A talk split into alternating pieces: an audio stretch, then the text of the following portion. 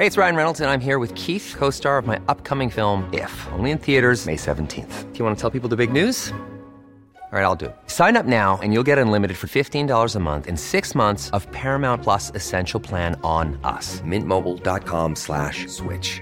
Upfront payment of $45 equivalent to $15 per month. Unlimited over 40 gigabytes per month. Face lower speeds. Videos at 480p. Active Mint customers by 531.24 get six months of Paramount Plus Essential Plan. Auto renews after six months. Offer ends May 31st, 2024. Separate Paramount Plus registration required. Terms and conditions apply if rated PG. Hiring for your small business? If you're not looking for professionals on LinkedIn, you're looking in the wrong place. That's like looking for your car keys in a fish tank. LinkedIn helps you hire professionals you can't find anywhere else, even those who aren't actively searching for a new job but might be open to the perfect role. In a given month, over 70% of LinkedIn users don't even visit other leading job sites. So start looking in the right place. With LinkedIn, you can hire professionals like a professional. Post your free job on linkedin.com slash achieve today. It's the Kia Summer Sticker Sales Event, so give your friends something to look at, like a B&B with an ocean view, an endless field of wildflowers, or a sunset that needs no filter. Make this a summer to share and save with a capable Kia SUV or powerful sedan. See your local Kia dealer or visit kia.com to learn more. Kia, movement that inspires. Call 800 334 Kia for details. Always drive safely. Sale applies to purchase of specially tagged 2024 vehicles only. Quantities are limited. Must take delivery by 7824. Hi, this is Chris McClure, the creator of The Milkman of St. Gaff's. I really hope you're going to enjoy episode two. And before we start, I would just like to say a big thank you to my very first Patreons, Rory Schachter and Viviana Alini. Thank you so much for your support. If you'd like to learn more about supporting the podcast, you can find out at the website howiemilkman.com. And with that, let's get on to the episode. It's time for The Milkman of St. Gaff's, starring Howie the Milkman.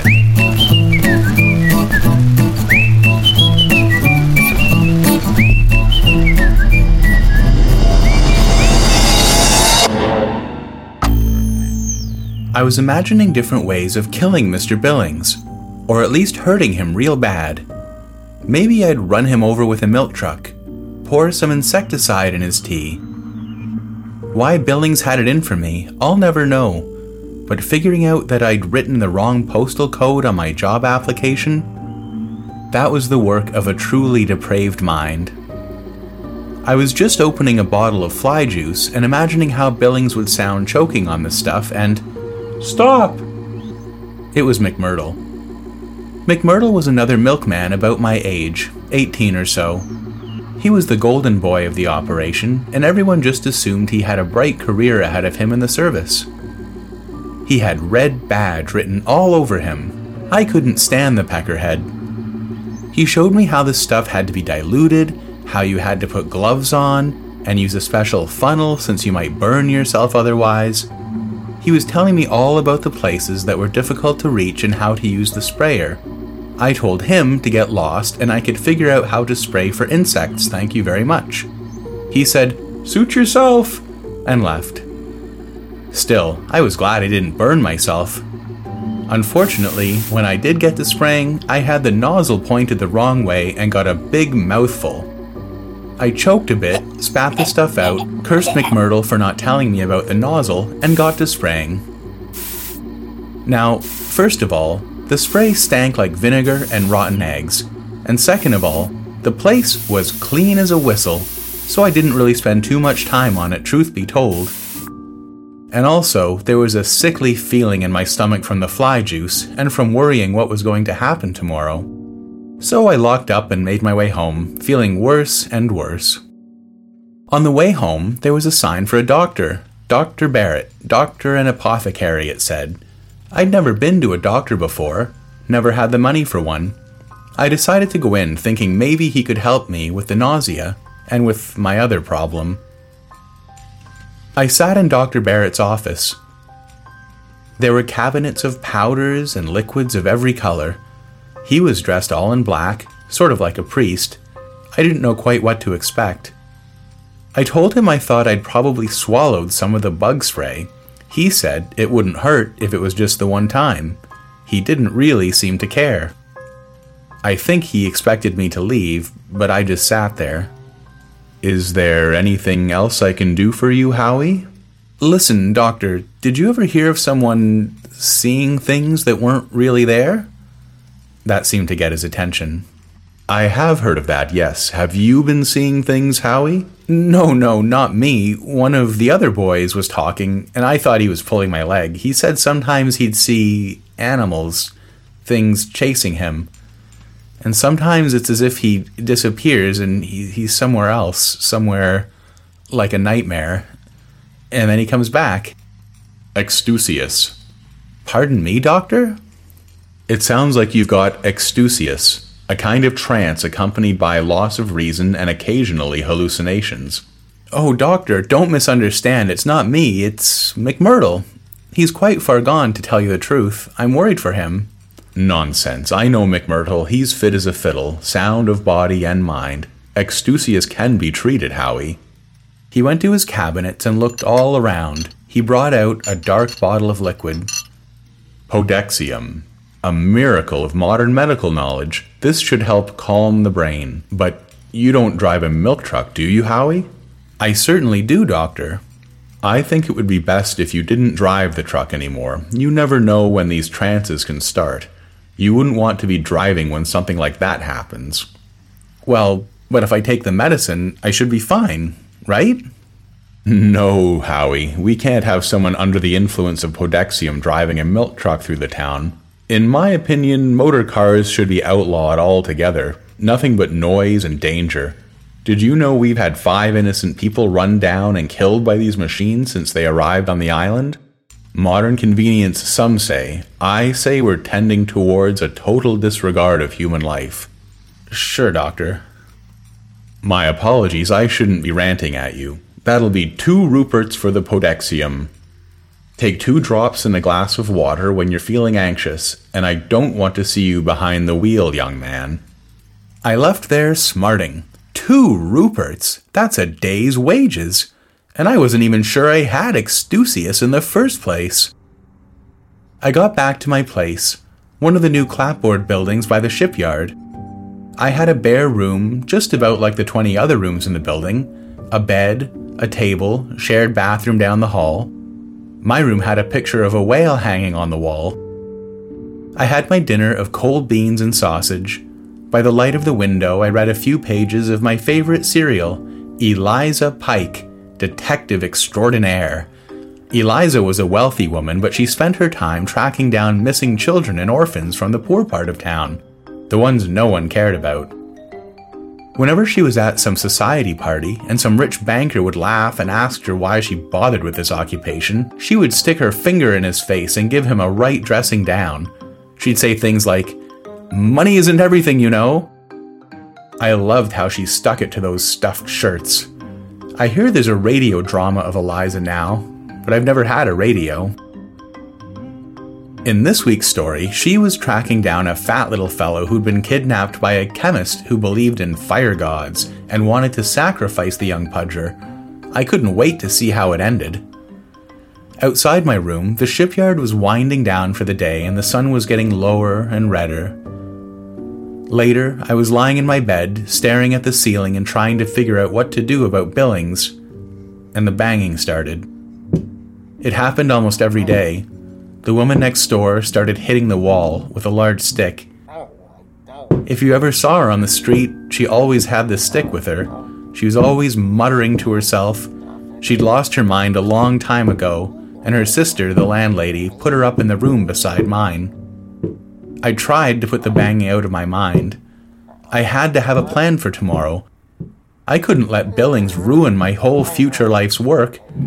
Maybe I'd interfere with the telephone somehow so Billings couldn't make a call. Try to get hold of my personnel file. Maybe blackmail Billings about something. My mind kept going back to the things I'd seen under the ocean the horrible dog's face, my mother down there, and him and about Corwin's mission, about watching Mr. Greenwood, and about the doctor. Would he tell someone at the receiving station if he saw me driving, which he surely would at some point? Finally, I'd had it. Before I knew what was happening, I was up in my bed, screaming at the top of my lungs and pounding on the wall. Stop it! Stop it! Stop it! The banging stopped. I heard some muttering. A couple of minutes later, there was a knock on my door. It was Mrs. Summertag, the landlady. She couldn't have been more than four feet tall and just about the same width. I never saw her without a big smile on her face. Hi, Howie, how are you? You making out okay? Job going well? Hauling lots of milk? Everything's fine, Mrs. Summertag. Are you here about the banging? I didn't mean. Banging? Oh dear, oh dear. Perhaps it was the pipes. The pipes. You know the plumbing here, it was thrown together in such a slipshod way, not like back home. N- no, it was your sister banging on the wall with her stick like she always does, and then I was banging back. Could you ask her? Oh dear, my sister's birthday is coming up, of course. We've got to fix the plumbing before then, or we'll be mortified in front of the guests. Of course, you're invited, young man. Don't worry about not being invited. I'm going to bake a cake. All right, missus, if you don't mind, I'd like to get some sleep. Got to get up very early, you know. Right you are, Freddie. After she left, I started drifting off. And then it started again. I put the pillow over my head, but it was no use. Soon after, I was out on the street in the moonlight. There was no one around. I didn't know where I was going. I passed by the cathedral. The only telephone in town, of course, was in the cathedral's bell tower. Maybe I could get in there and break the thing. I went up to the great oak doors, but they were locked. I continued downtown. It was a clear night.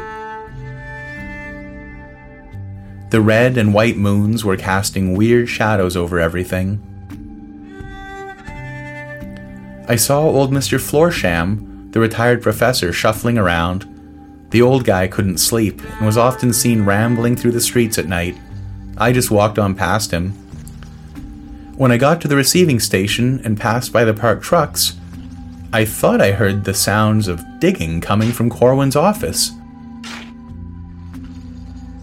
The station, by the way, is a big square building with an adjoining lot for trucks and deliveries.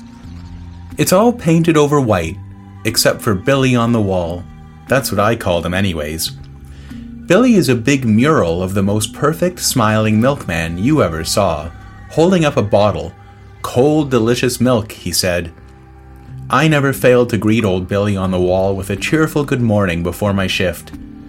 I'm sure he was put up there to set us milkmen in the right frame of mind before going out into the world. But tonight, old Billy on the wall seemed to be glaring, asking me what the blazes I was doing out here. So I walked on past without a word. In addition to the main station building, Corwin had an office built on the side of the station, on the side where the trucks parked. He was a busy man, so he needed his own space to work uninterrupted. No one was allowed in there. The only really striking thing was that his office had a big set of double doors instead of just the one door, and that's where this digging noise was coming from. But probably my mind was playing tricks on me. It was probably just an echo of the old woman's banging on the walls. There was no one around to see, so I unlocked the door and let myself in. Being in there with no one around was quite liberating. It was as if you'd snuck into your schoolhouse at night as a child and had the whole place to yourself. So just 'cause I could, I let out a loud yawp. What was that? It sounded like a tool dropping. Maybe I wasn't so alone. I listened and didn't hear anything more. Perhaps hurrying up and getting out of there would be best. The back room where Billings worked and where all the files were was locked. I didn't have the key to that door. Picking the lock might work, if I had some clue about how to pick a lock. It was dark and I groped around for something I could use. And there was that digging noise again. To hell with it. I smashed the door with all my weight and fell into the room. The moonlight was shining in the window, and I went through all the personnel files as fast as I could.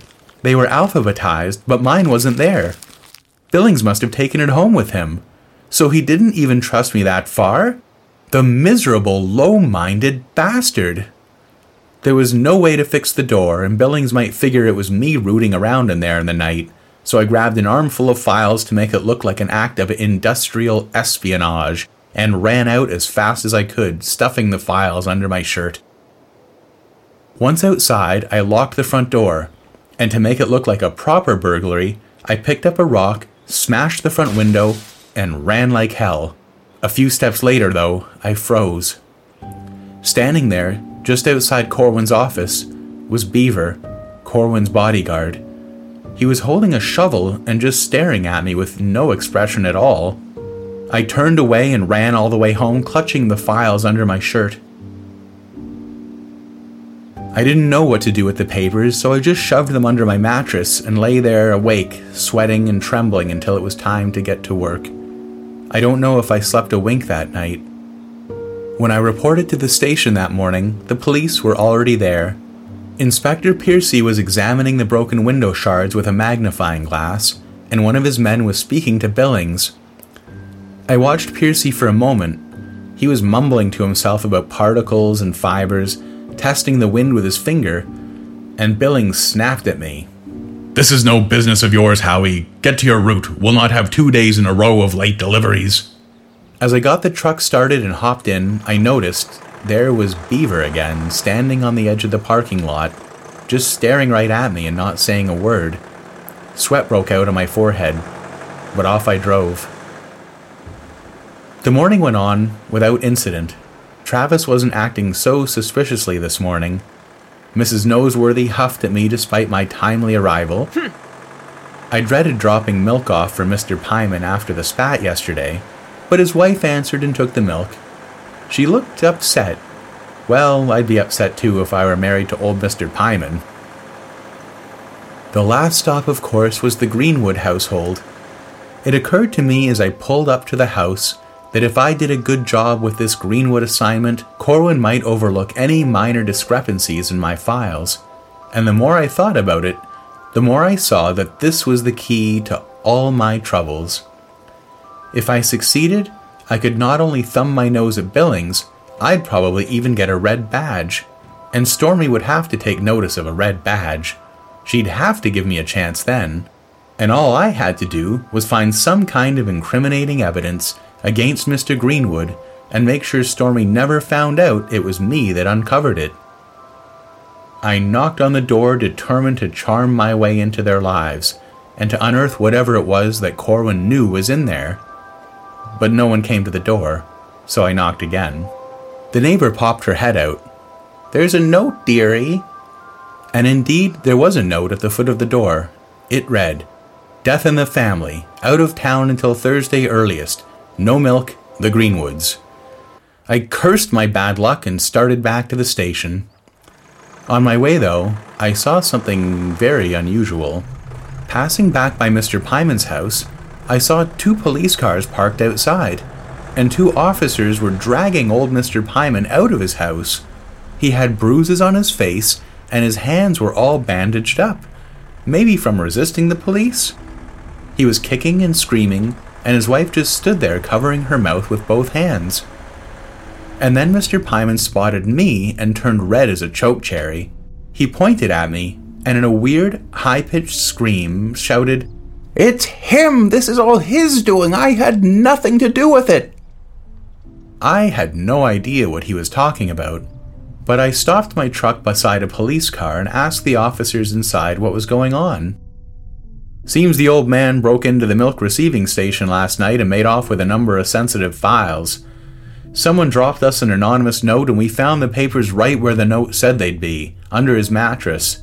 Looks like he was planning to sell the documents to the enemy.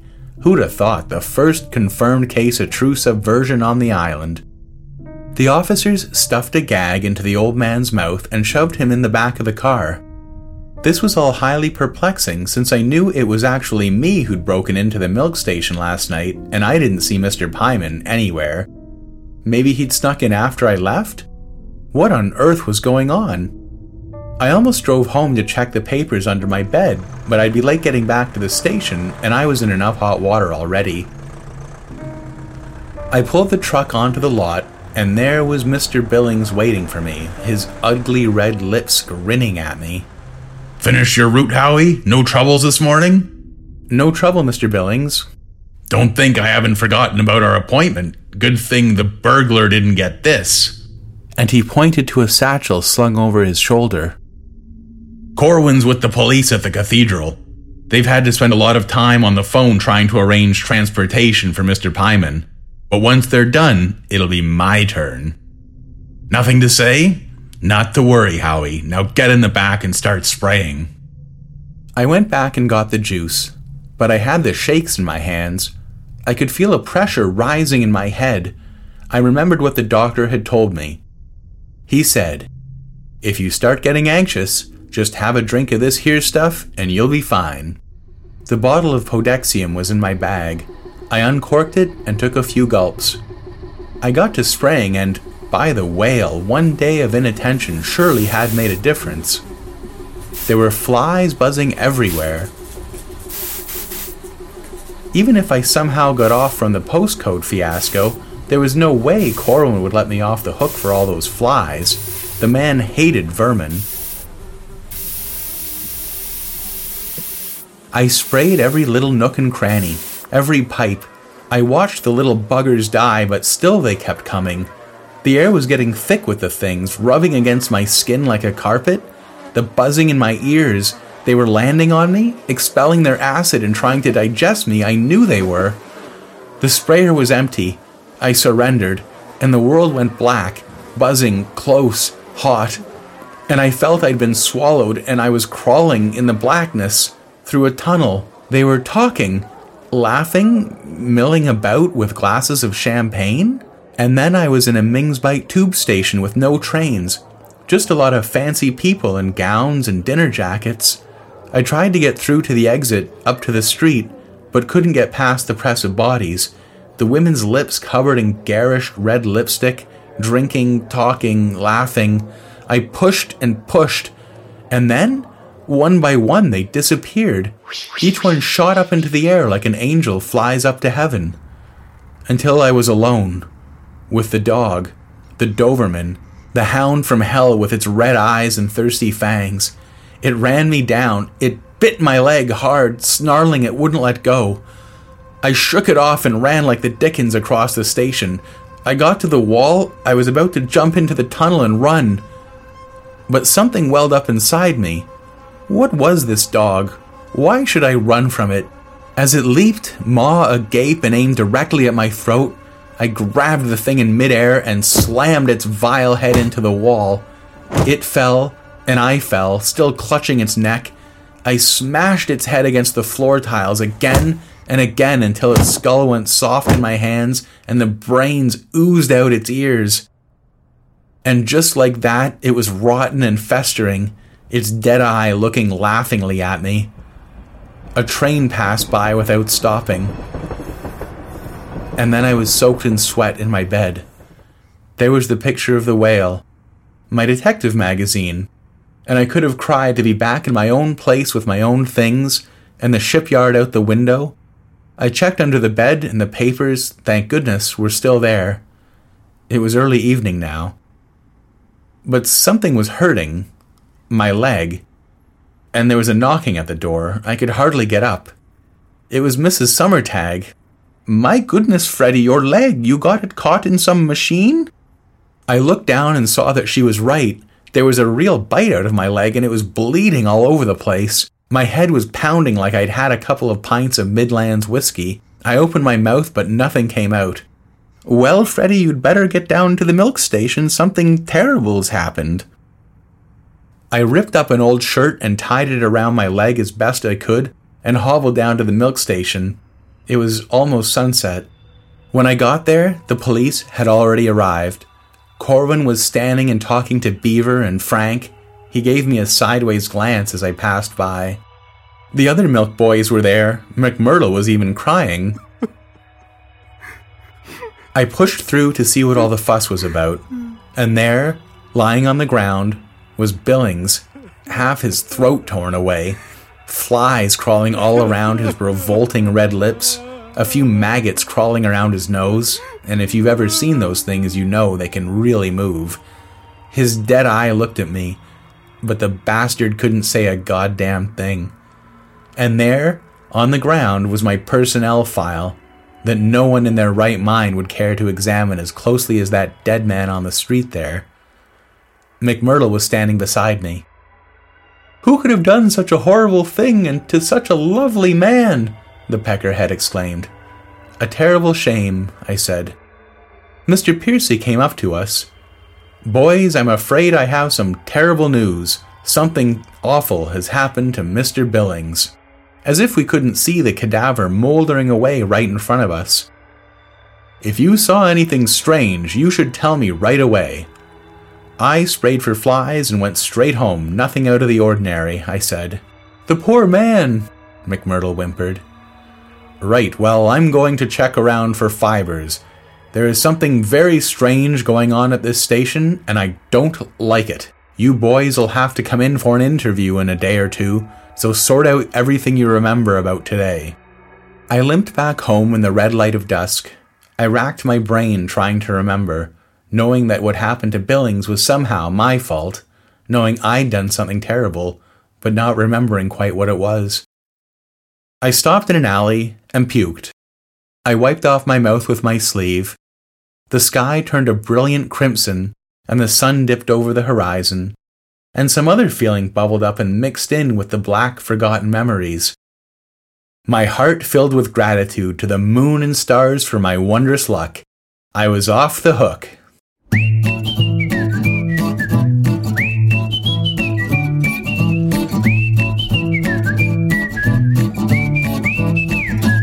Thank you so much for listening to episode two of The Milkman of St. Gaff's. The podcast is written, recorded, and produced by me, Chris McClure.